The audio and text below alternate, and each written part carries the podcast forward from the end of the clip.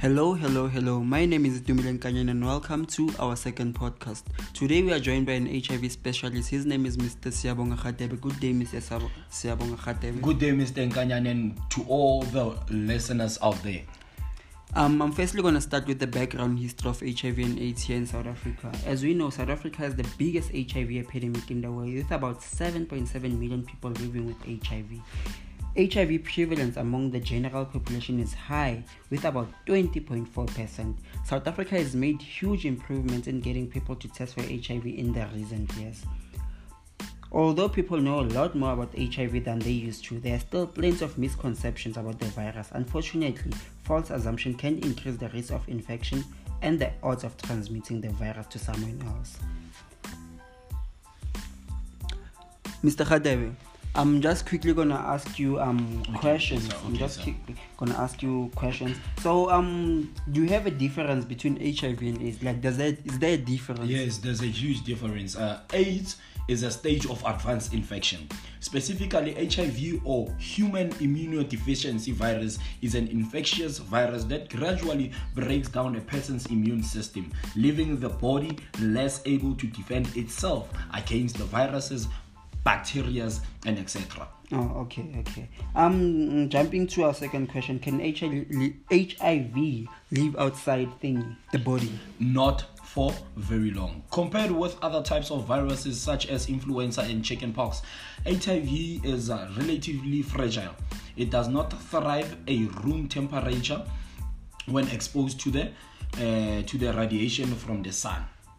Okay. Um, jumping on to our third question quickly: Which activities are more likely to transmit HIV? Uh, in the world, uh, there is three main routes of HIV infections. Uh, one it's anal sex, and then we have vaginal sex and shed needles.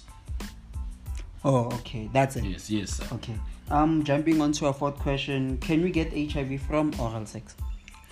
While there is a possible uh, risk of getting HIV from oral sex, the documented risk remains extremely low. The CDC says that uh, the risk is hardly is hard to quantify Okay. because a lot of people who have oral sex have anal or vaginal sex too. Oh, okay. Yes. Nice.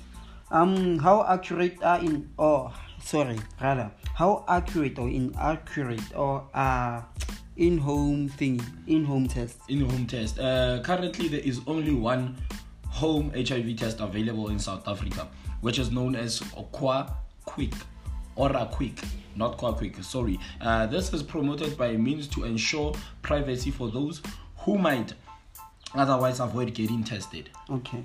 Um, how long does it take for HIV and AIDS symptoms to appear, like physically? An estimated uh, 40 to 90 percent of newly infected people experience symptoms during the first four weeks of exposure. Oh, okay. Jumping on to our other question. Um, how long can I wait to take treatment? Uh, how long can you wait? Uh, ideally, you shouldn't even wait.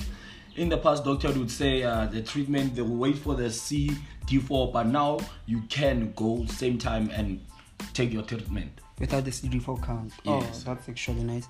Um, what advice, like in your own, in your own way, what advice would you give the youth, or rather, anyone here in South Africa, with regards to, let's say, just educate anyone with HIV Uh, in simple form? this is a quite brief one. Stay protected and always take precautionary measures.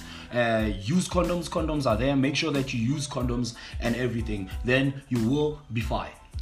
Well, thank you for joining us, and thank you to all our listeners for also listening this episode. Thank you, thank you, thank you, Mr. Nkanyani, for having me. Thank you to all the listeners. Have a great day.